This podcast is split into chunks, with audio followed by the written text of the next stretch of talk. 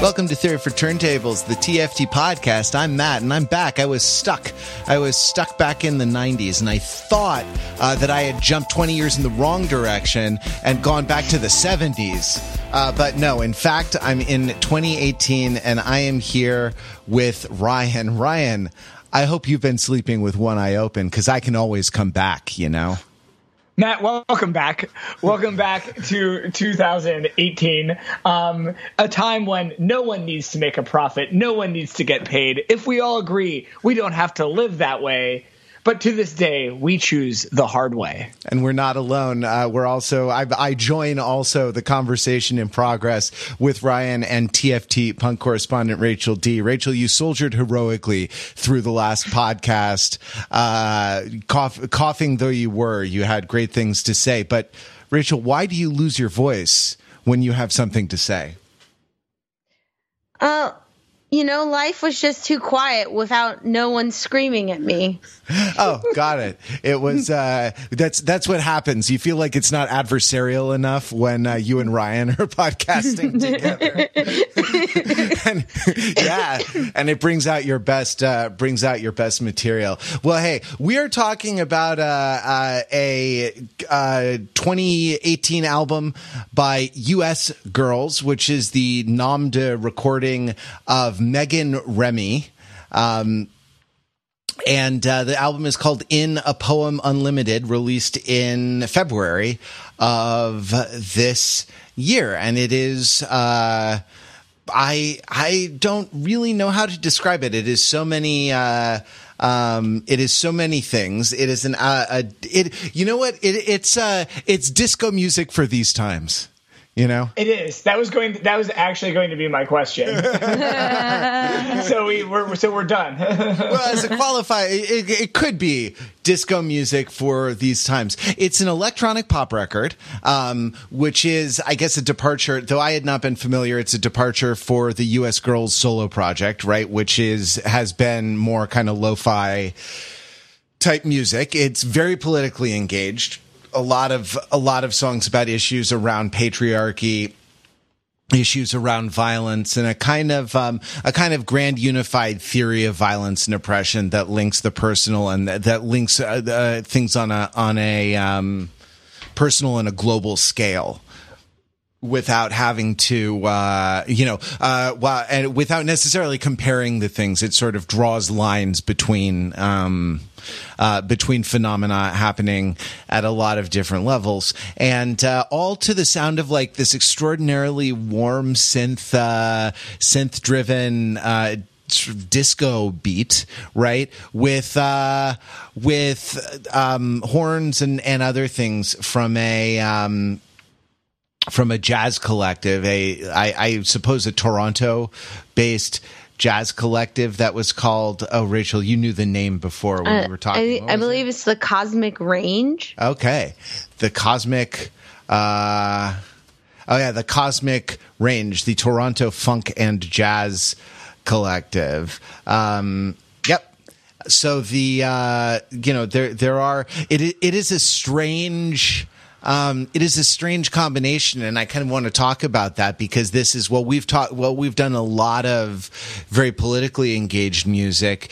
Uh, sometimes it's it's kind of jagged and edgy, like uh, Priest's "Nothing Feels Natural." Sometimes it's um, sort of alienating and uh, experimental, like a like a lot of uh, uh, like Shamir's uh, the follow up Shamir's uh, what hope? Hope right? yeah. And Anohni's hopelessness yeah, exactly. hopelessness. yeah. whether you're yeah. hopeful or hopeless. Um, but uh, but it's never been such a dance party. You know political alienation has never sounded like such a good time. Uh, Rachel or Ryan what, what's your history with uh, with US girls and how did you find this record at first listen? Um, I wasn't overly familiar with all of uh, the U.S. Girls catalog. I think the first song I had heard of U.S. Girls was from the um, prior album that was released on the 4AD uh, label, Half Free. Um, and there's a song on that album called Damn That Valley, which uh, immediately appealed to me. It is, I would describe it as like, I don't know. It, it, it was it was just like a very heavy dubby song. Um you know and in kind of in in like kind of her her version of that and and the lyrics there are about um like a widow of a fallen soldier um and being like kind of like upset about like kind of upset at the government and upset at kind of the the promise of I guess like the failed promise of like not returning her husband home to her safe. Um, you know, and it's kind of through that character. Uh, and I just love the sound of it. It reminded me of everything I like about the the Clash's later work, um, with all like the like you know particularly like the Sandinista album and it's like you know extreme commitment to to like its dub influences. Um, it it just I love I love the sound of that track and and that just led me to be interested in her work in general. Um, but this album is is very different from that song. I would say. Um, I think there's more because of the musicianship here and like the the band. Um, and uh, you know the band playing uh, um, on these tracks. I do think the disco, funk, um, like fullness uh, gets added to that sound. But I, I think it does have some of that, like the the studio experimentation and like effects um uh, and like light distortion of dub is still present. I mean, it's especially there on the opener, of Velvet for Sale, which mm-hmm. is I mm-hmm. think the most sonically like that kind of dubby "Damn That Valley" song. But I think that there is a lot of places where yes, this is danceable and accessible, but there is still a little bit of that like it's still a, just like slightly noise funky, um, mm-hmm. um, whether it's in the production, um, you know, and or in even just like the arrangement and the song structure, right? The way that the closer time is this like very long kind of talking heads um, rave up at the end. Um, and or, or the use of the um the kind of found sound snippets that it is i guess in that way right thinking about like kind of later period talking heads kind of remain in light era talking heads is that there's a very like it's very Brian Eno ish, right? And that there is like pop music or engagement with pop, but also a kind of very artful engagement with with studio production as mm-hmm. well, right? But so it's less in the way of kind of constructing an electronic beat, but in kind of produ- deliberately producing a band, right? And I think everything about this is so kind of deliberately crafted and put together. Um, and and uh, and I think we we really liked that um, damn that valley song enough. Like the other album we would like listen to a bit but that song was you know kept showing up on like running playlists mm-hmm. and other you know kind of other other mixes. It was something that was returned to a lot. And so this was like on our radar when we saw this album was coming out in uh, february. Well all right. Uh, with that i think it's time to let you listen to this record and either feel uh, the beat deep within your body or else contemplate soberly the uh, ruinous state of the world. So this is this is a record for dancing uh, or weeping or weeping while dancing because those two things are certainly not mutually exclusive. Throw your own little pity party and uh, put this podcast on pause, a pause podcast pity party, and uh, press play and uh, meet us back here when you're done. And after this word from our commercial sponsor.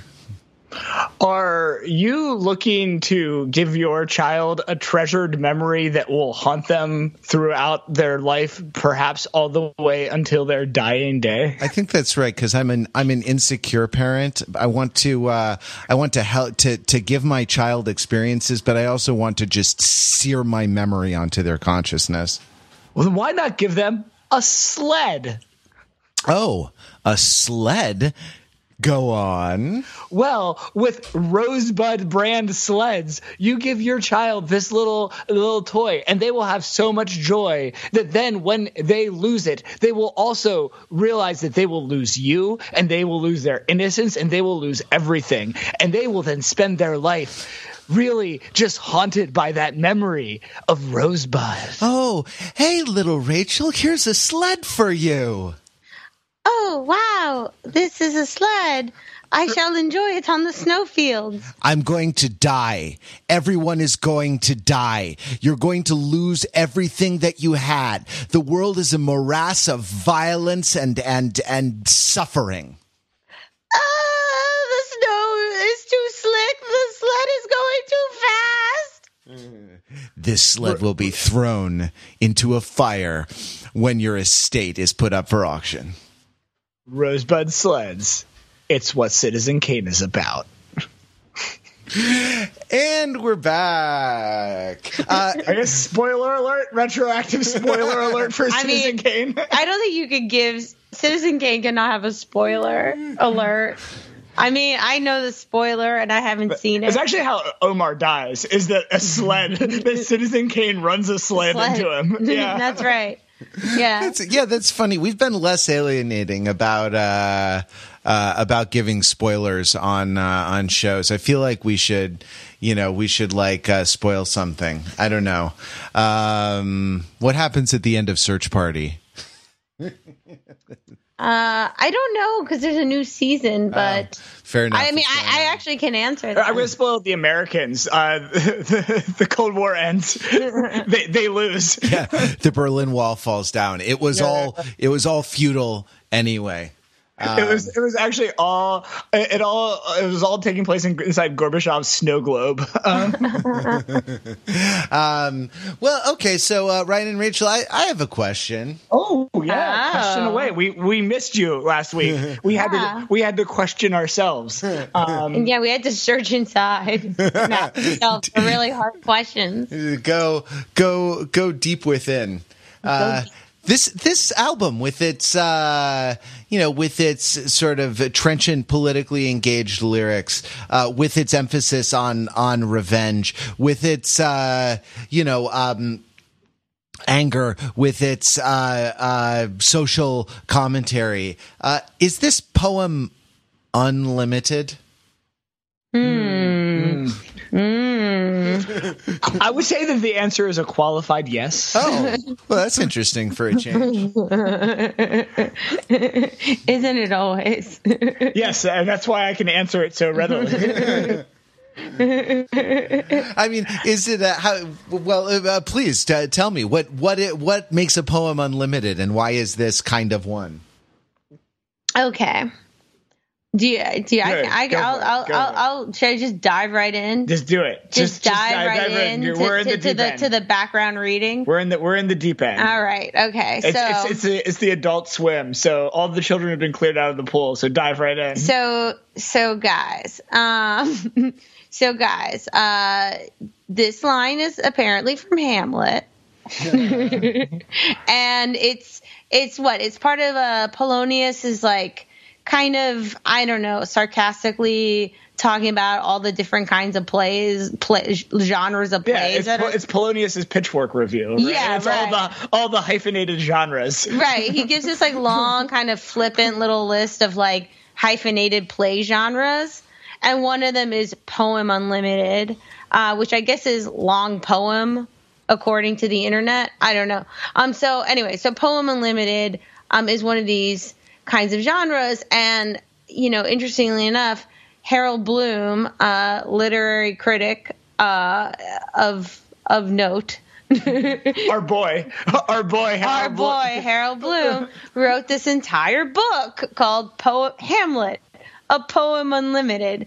Um, and from what I understand of this, and I certainly don't know because I have not read this book, but from what I understand, uh, you know, the, the idea is that Hamlet is so good, it is so amazing that it is like a, it's a poem unlimited that is like without genre, right? That it almost like it surpasses the idea of like genre or like any kind of conventional reading you could possibly give to it, and is really like almost this.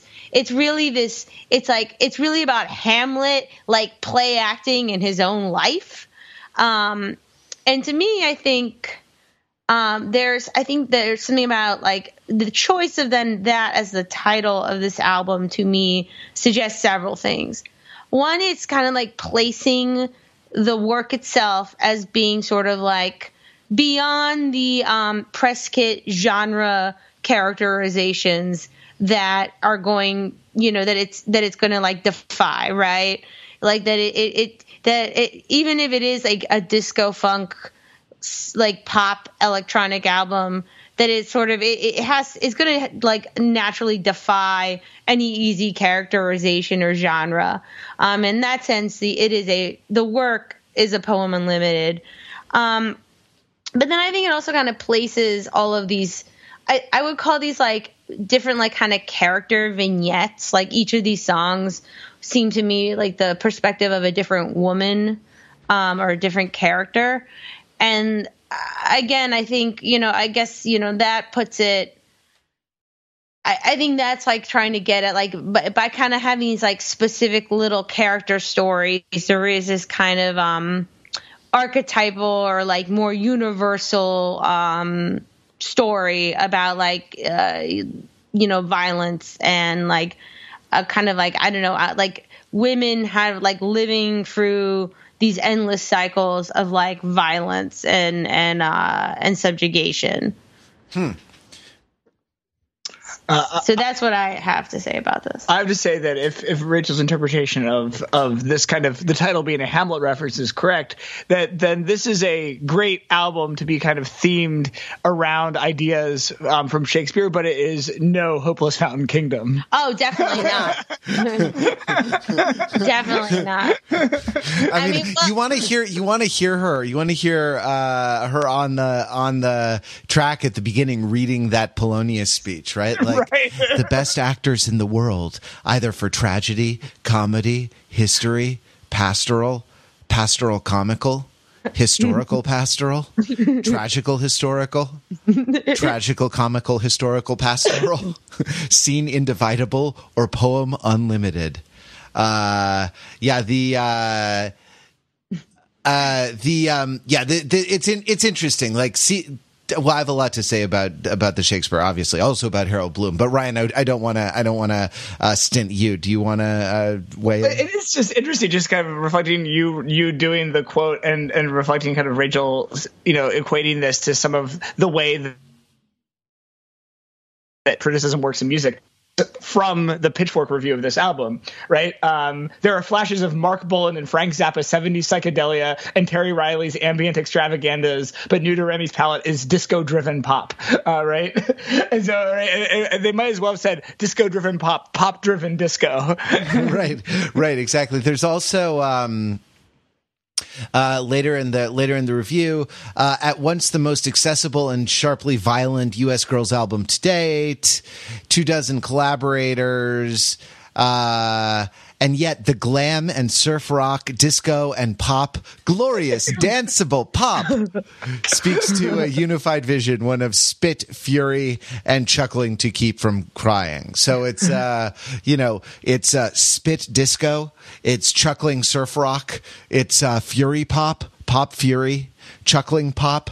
You know that the yeah the, a little bit it kind of lapses into um, it lapses into unintentional unintentional parody. So in in the Polonius speech, this is when the actors the actors show up, the actors who eventually become the basis for the plays the thing wherein I'll catch the conscience of the king, right. um, and they show up. Uh, and uh, Polonius is introducing them to Hamlet. Now he's dead serious, right? Like he's like you know your boy Polonius is not laughing. He doesn't realize that he's uh, absolutely ridiculous. But the, this he is. It's highly ironic. He's meant to be a figure of sort of fun and and uh, stupidity. And but he says this these things: uh, scene individable or poem unlimited. That these are like at once in a catalog of different genres, and they're they're sort of opposed with one another. Scene individable, I suppose, being like one act play or something, right? right? Like a, a, single action, like without um without breaks for you know change of time or something. And poem unlimited being sort of maybe the opposite of that, maybe like experimental drama or something, right? Like mm. um where it's just not constrained by the dramatic unities and is is a poem hmm. unlimited mm. rather than being a, a thing, you know. Um so that like poem unlimited both speaks to kind of a, a an, an artistic ambition um and uh a, an artistic ambition and also a kind of um auteurship, right? Like uh, like a uh, an artistic endeavor, you know, the the the vision of an artist, and the the um, the thing that that U.S. Girls adds is, I think, important in a poem Mm-hmm. Yeah. unlimited, right? And the um, oh, I had the lyric. Uh, I had the lyric up uh, before. Is it the in a poem unlimited we stay, uh, and on a lawless night, lawless night we wait. Yes, holding so- our breath we wait. Yeah. in a poem unlimited we stay so so the poem unlimited is kind of not about limitlessness it's actually about containing uh Yeah. Yeah. uh the you know the us girls um the sort of speaker or the we the we of this song who are um you know women or revolutionaries or you know uh d- people who are sort of waiting waiting to right the wrongs that have that have been done to them. So the unlimitedness of the poem is sort of about inescapability right? It may as well be like in a poem inescapable we stay.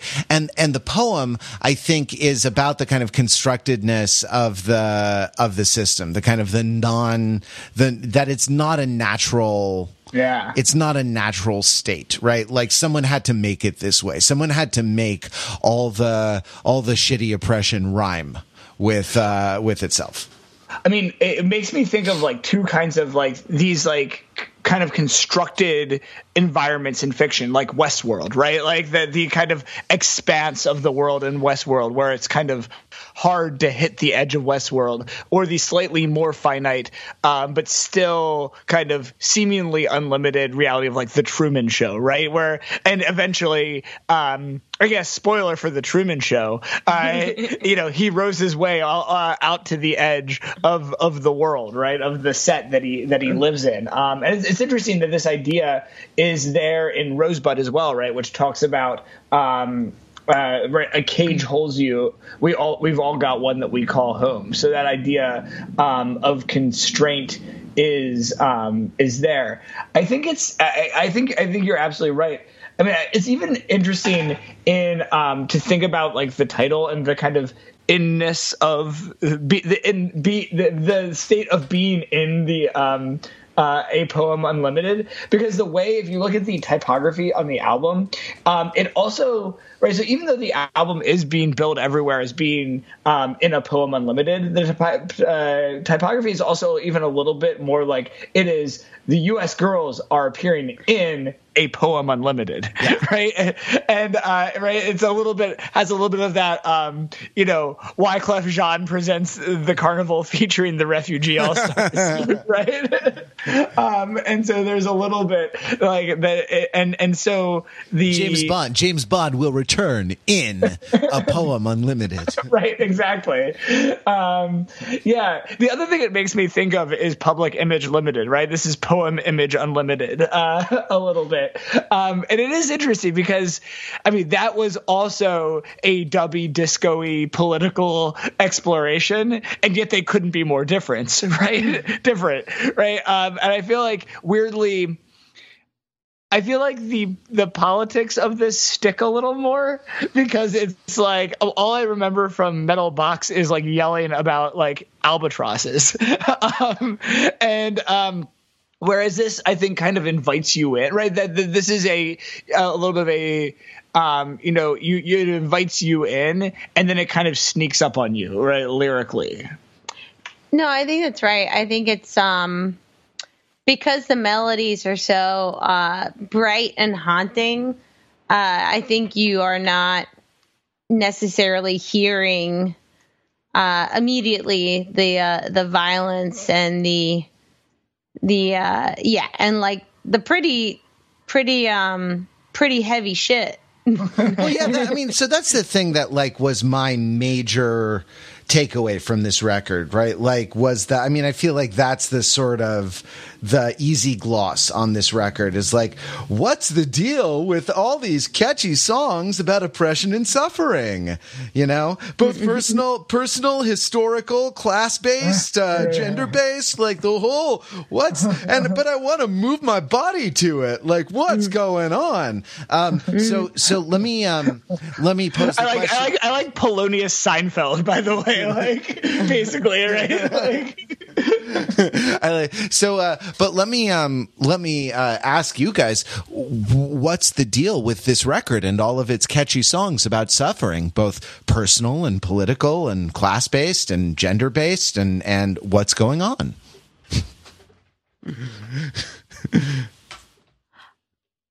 Uh, I think it's that.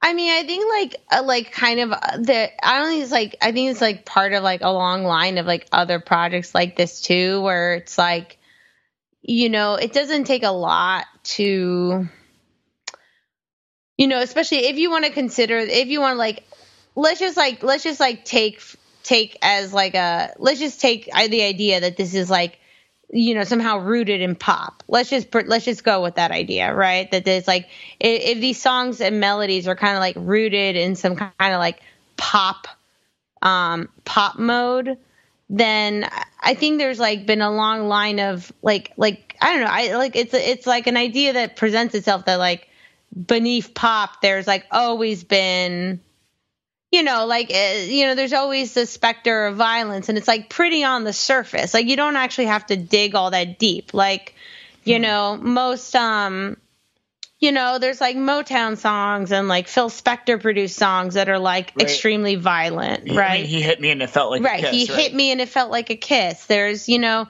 just even like the plot of most romantic comedies are creepy. Like if right. you actually like think about it. Or like the Big Bopper, right? Or like, like right, or the Oh baby. right, Chantilly lace is kind of like gross. Uh, he know, definitely, yeah, that girl definitely sounds inappropriately young for him. Yeah, and so I think, you know, I I, I don't think it takes a lot to like kind of you don't even have to scratch all that hard you know what i mean to get at the kind of violent undercurrent of of pop songs and so I think, you know, presenting I think that kind of carry like this just carries it even forward like more more explicitly. Um Yeah, it's a it's a um I don't know. It's uh, I always think of it as blue velvet, right? Like because mm-hmm. like blue velvet is about the sort of pathological violence and kind of psychological fucked upness underneath the veneer of of beautiful suburbia, mm-hmm. you know? Mm-hmm. And that like that last section, that last shot, I should say, the last sequence in Blue Velvet, where it's this kind of like highly romanticized slow mo tracking shot of like a white picket fence and uh, and roses and things like that, and I think maybe like a sprinkler, like you know, watering the grass or something like that. That uh, it's you know and that that that's the way that that it goes. So like so the idea but but i you know i don't know. Do you think do you think the i think the the difference here is a level of irony or, or of self-awareness of the kind of of the kind of disjunction right? Because uh, i would say that us girls is with david lynch and not with the big bopper right? Unless you oh, think yeah. that unless you think that the big bopper was like an alienating kind of performance art project that like we still have not really sounded the depths of. Hey, man, hey, man! Look, nobody ever found that plane. All right, like. yeah, I mean, I have like thoughts on. Well, it's. I'll, I, I mean, I'll I'll just go into the go, go there. I'll go into the aside that I actually did like a little bit where I I pretend I did a little like sketch on stage about I was the big bopper and that I had been frozen for all these years um, after the plane crash, and that I and I had come back and I was really really thirsty um, and so and then like I and then I did Chantilly lace and it it progressively becomes like more and more uh, vulgar and overtly sexual. um, so I, but so I do think, yeah, I do think there, you know, maybe there's something there about the Big Bopper was I mean, the Big Bopper was an old man, so I think he had to hold held himself with some like reserve or like a little bit of like like this is what the teenagers want. You know what I mean? I think there had to be a little like distance. He held that persona like that he had of him. You know, uh, he held it at a distance, but like aside from that, I would agree with you that this album's more on the David Lynch continuum. And adding to that continuum, because you actually your, your, your description of the end of Blue Velvet reminds me also, weirdly enough, of D- the end of Little Shop of Horrors, the movie version ends with like a very fake like white picket fence and like sprinkler scene and you know of course like the funny thing is that the plant is there Yeah. in their backyard Exactly. and like so i think there's like that continuum of kind of winking irony right so i that, this album's more like on the david lynch side of that than on like the little shop of horrors and it's side of actually that kind of very in the Little Shop of Horrors side, right? Especially the Mad as Hell, like kind of could be a Little Shop of Horrors song, right? like which is like kind of the girl group type like song, right? That has still like the violence and kind of innuendo in it, right? That's Like, true, and I would say that song is kind of like the funniest song. Yeah. Which I think is like because I think Little Shop of Horrors is more like the funny end of this like spectrum. Yeah. Um, and I think that is the funniest song because it has the kind of um, I forget what like the term is like like if there's like a term in comedy, but like I guess like the mapping. That's what it is. Yeah. Um, she kind of does like the mapping of uh the her the relationship to Obama as like a romantic relationship Right. that she's disappointed by Right. and that is like humorous i would argue um, in a way that i think some of the other songs are not they don't have that kind of like uh, sense of humor Well, yeah, she says right, like as you were in first in line to use those bugs up high, the coward's weapon of choice, but you got that winner's smile, and you know how to leave them moist. right right, i mean that's funny yeah, it is. Definitely the fu- the funniest set of um you know of, of lyrics about uh about drone strikes that I've heard uh, this decade. definitely right? I mean, Oh, I mean, I guess I guess Anohni, but, but it gives and. And and I guess uh, with Anohni's drone bomb me being the close second, right? yeah. I mean, I guess so. That's, uh, I guess so. That's funny. I kn- the I didn't even think of that as being the, but that is definitely the, um, the sort of "Take Me, Baby." But uh, that's that's a much more sexual uh, song, right? The the Yeah. the U.S. Girls one is a lot more coy. Is a lot more about about uh, uh, romance and and things like that. In that, like uh, the the drone bombing is like, oh, oh, you do your drone bombing. Boys will be drone bombing boys. You know. Yeah. Um, and women and children.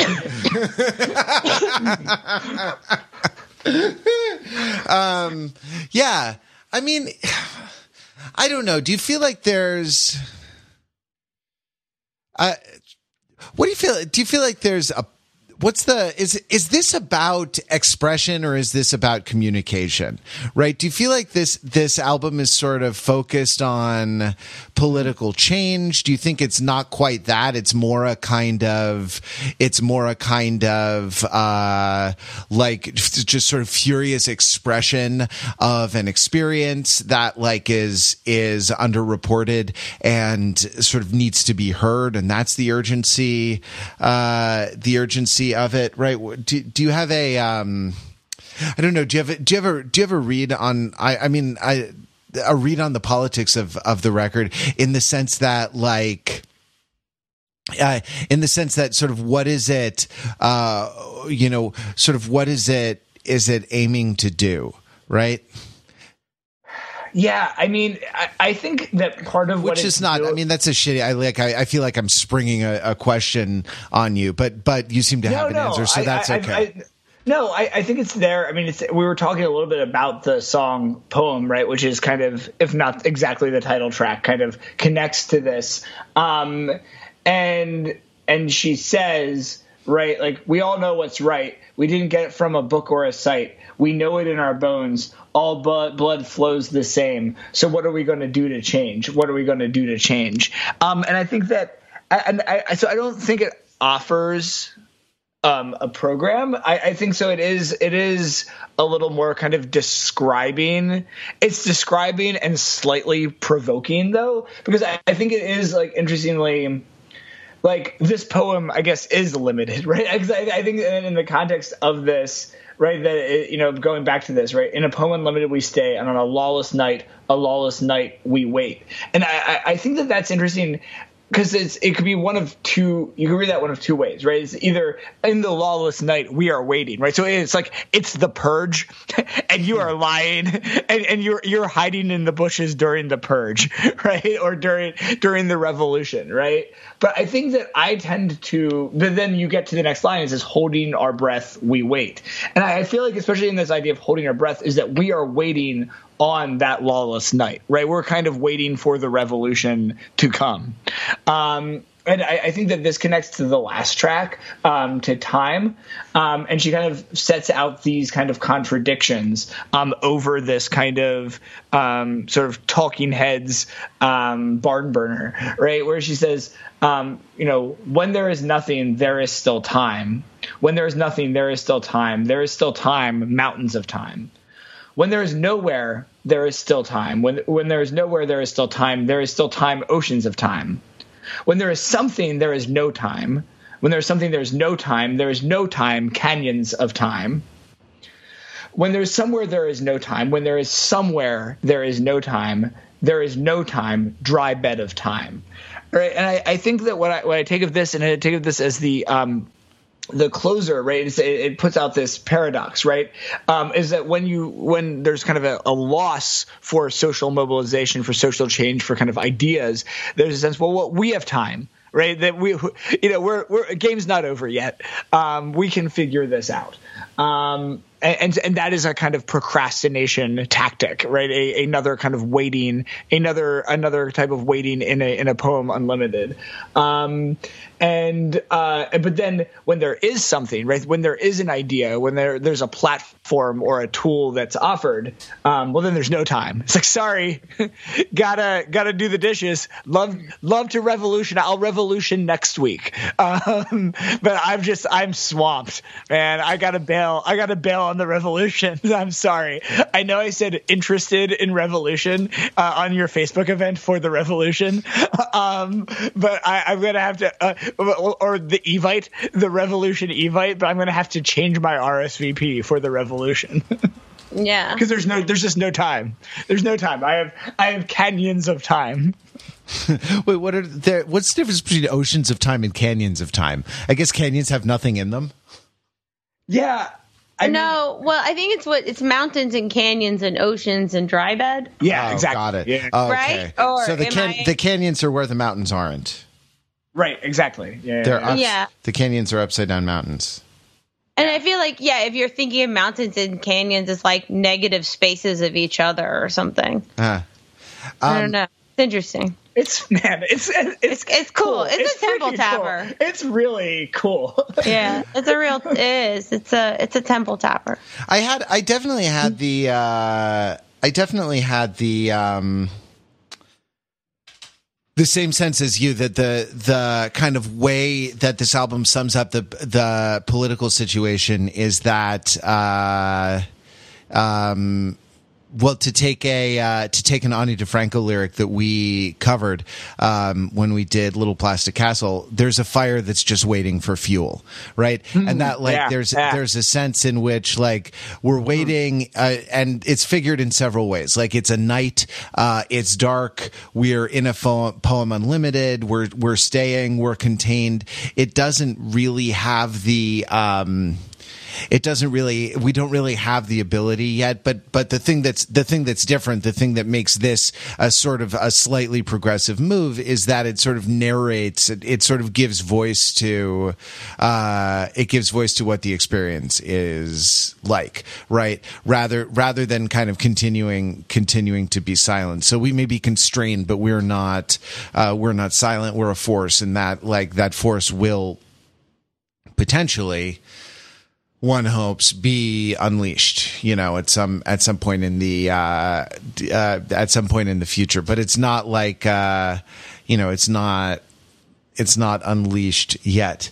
Is it is it and, and, yeah. and it also it's not going to unleash itself though i think is, the thing. And, and right and it's and again there's not a program for unleashing the fire but it kind of it, it it recognizes the difficulty in a way that is still also kind of useful. And, we talked about this a little bit with um, Jeff Rosenstock last week, and it provides actually a really interesting contrast, right? Because Jeff Rosenstock, so much of that album, as we discussed, was about feeling stuck, and and then it ends on we're not, but we're not going to let them win.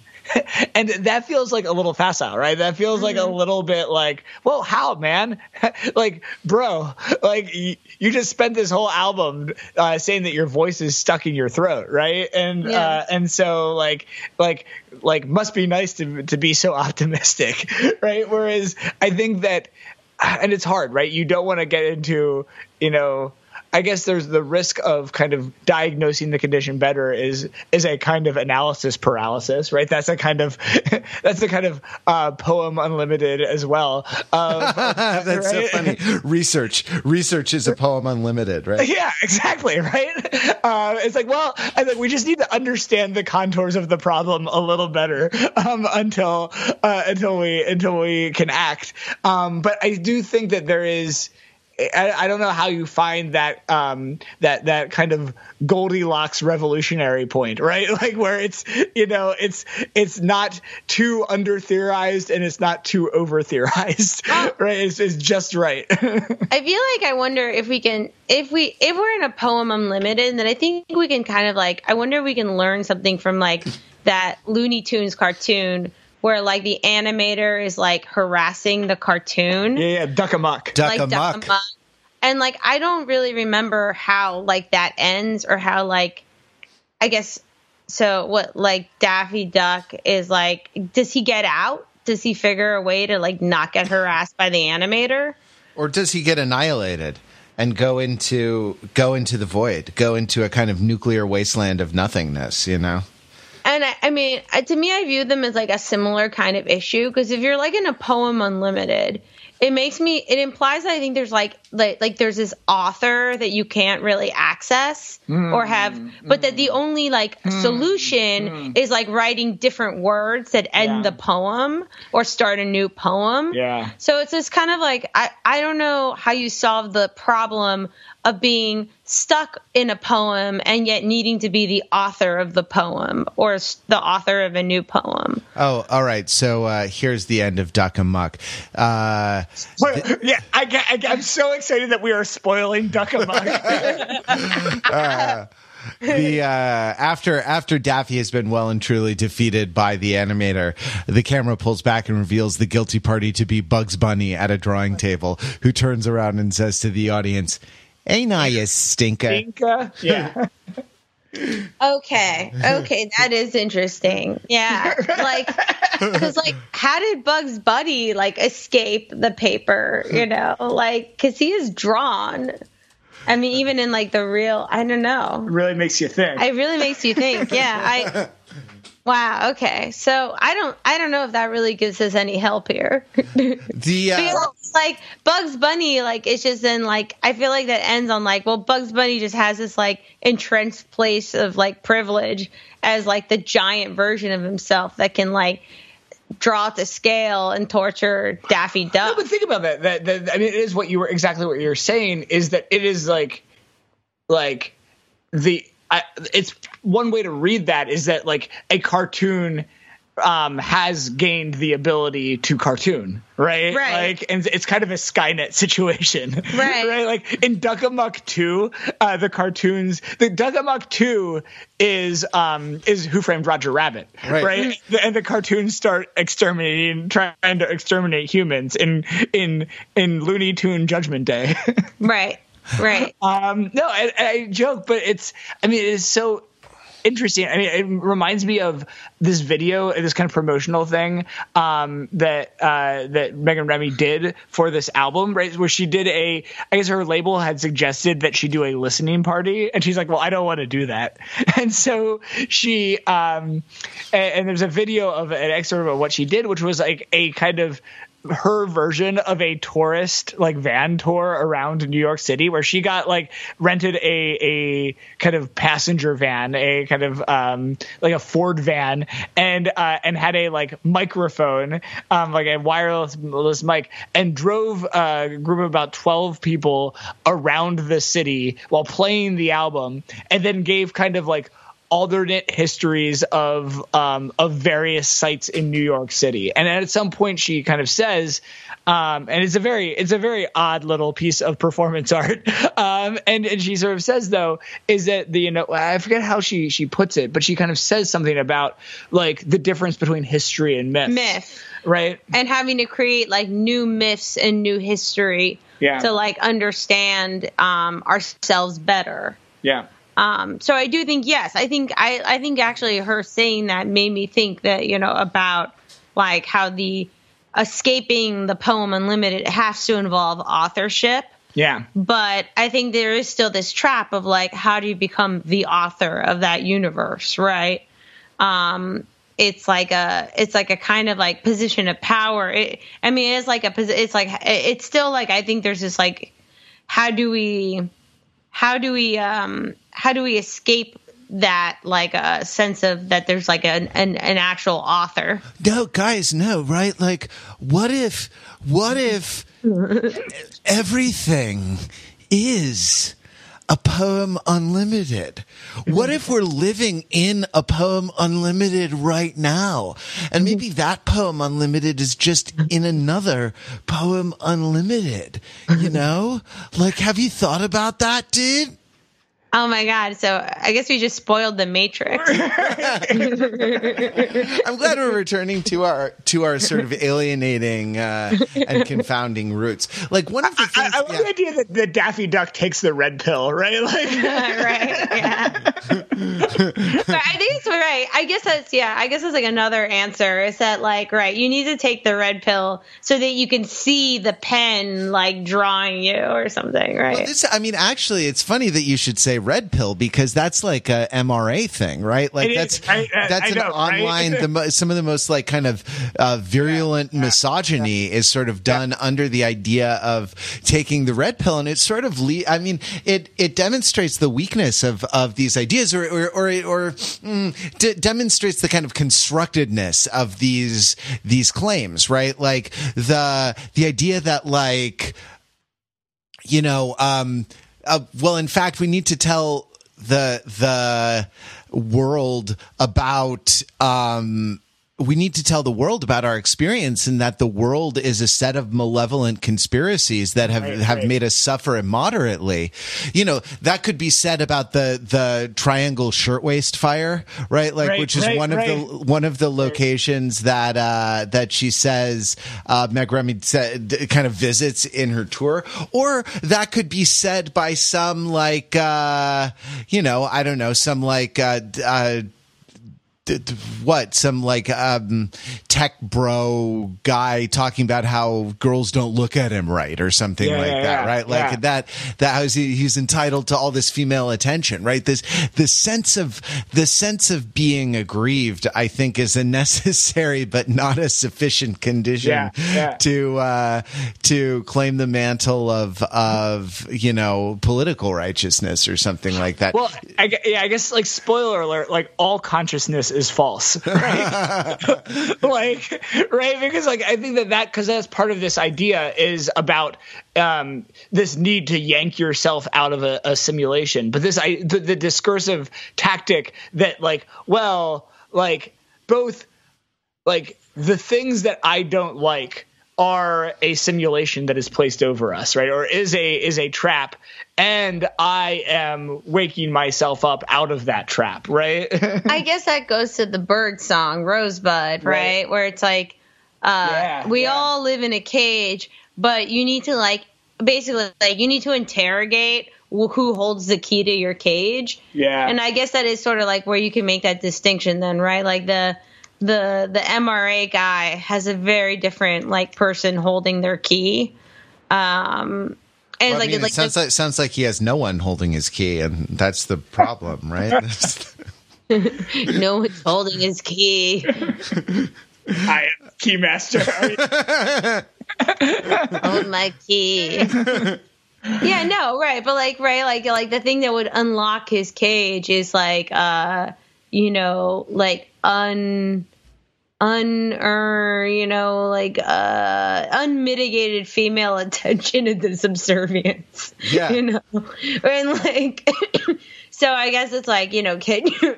Yeah, what's I mean I guess it's a way to look at it. Like your key holder kind of um, is a way to kind of like interrogate your your kind of uh in like politics. so, so what you're saying is that you really have to curate your jailer.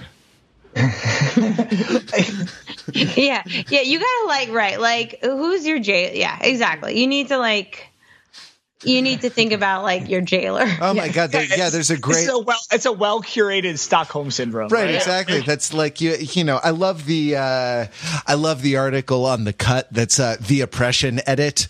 You know, that's really. Uh, that was a great. That was a great. Um, that was a great set of uh, of jailers of locks of locks and keys. You know.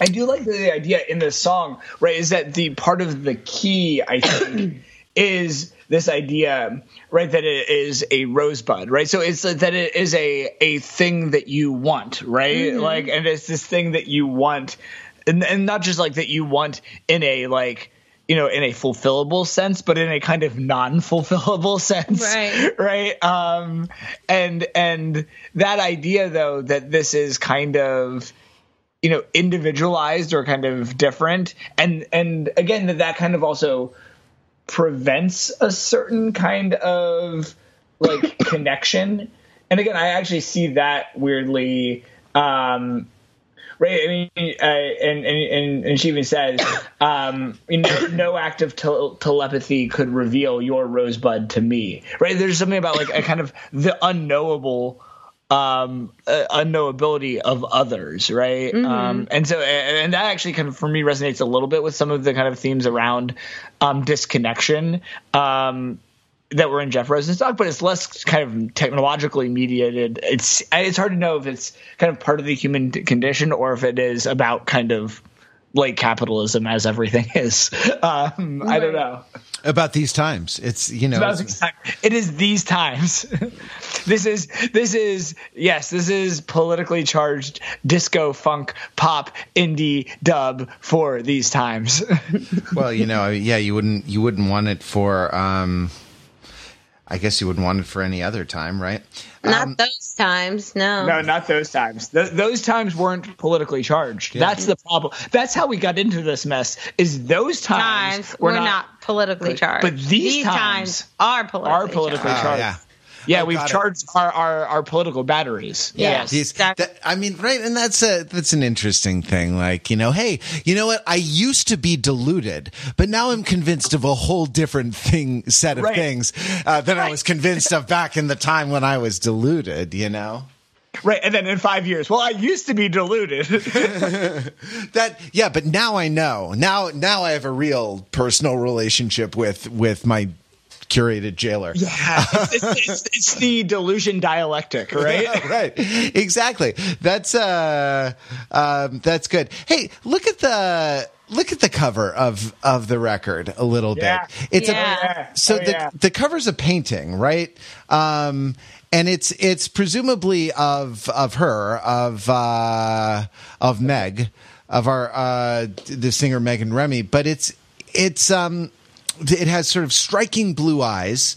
Yep. and uh, there are drips coming from the blue eyes that like drips coming out and it's blue blue drips coming the, from the blue eyes. So it looks like water right?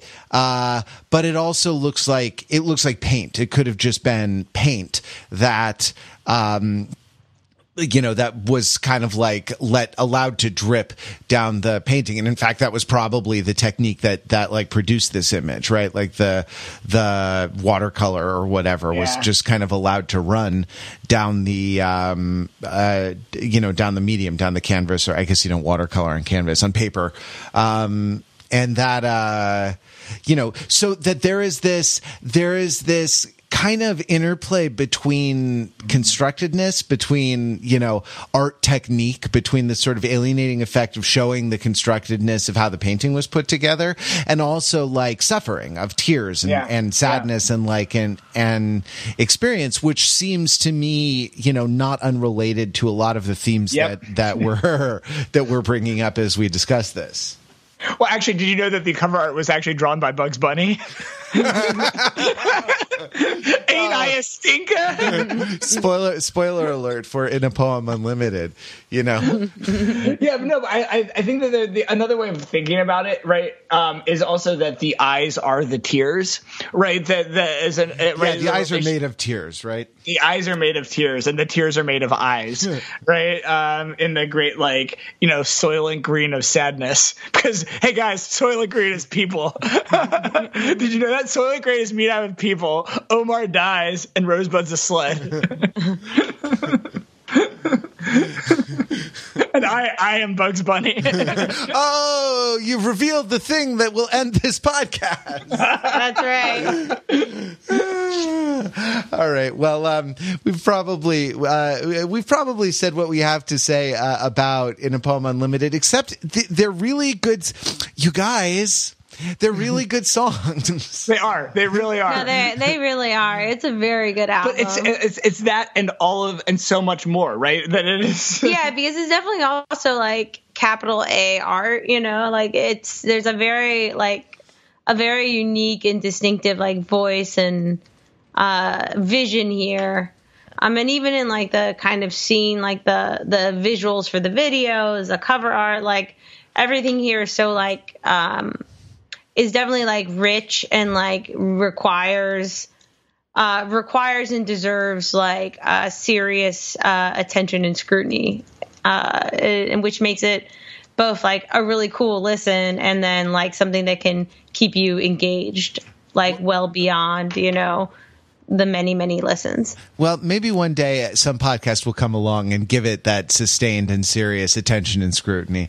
Uh, but this has been the TFT podcast. Thank you. I, I'm gonna write. I'm gonna write like the 150 page book, like Rachel Dunyak's, uh, uh, you know, uh, U.S. Girls in a poem unlimited, Unlimited. on on, on a poem unlimited, and how. Yeah, the, the uh, for the like the 33 and the third series or something like that. yeah, exactly. and I'll just I'll take like the meta structure of Harold Bloom's poem unlimited, and then just apply it to to this. Well, uh, you know, even though uh, Meg Remy says to put down your phones and notice what's going around uh, on around you, we encourage you to pick up your phones and join the revolution by engaging with this podcast on Facebook, Theory for Turntables, on Twitter at TFT Podcast, uh, and in the show notes for this episode, overthinkingit.com slash TFT310 is where you will find the, the show notes and the comments for this episode. We'll be back next week uh, with more TFT podcast. Until then, keep it real. ain't i a stinker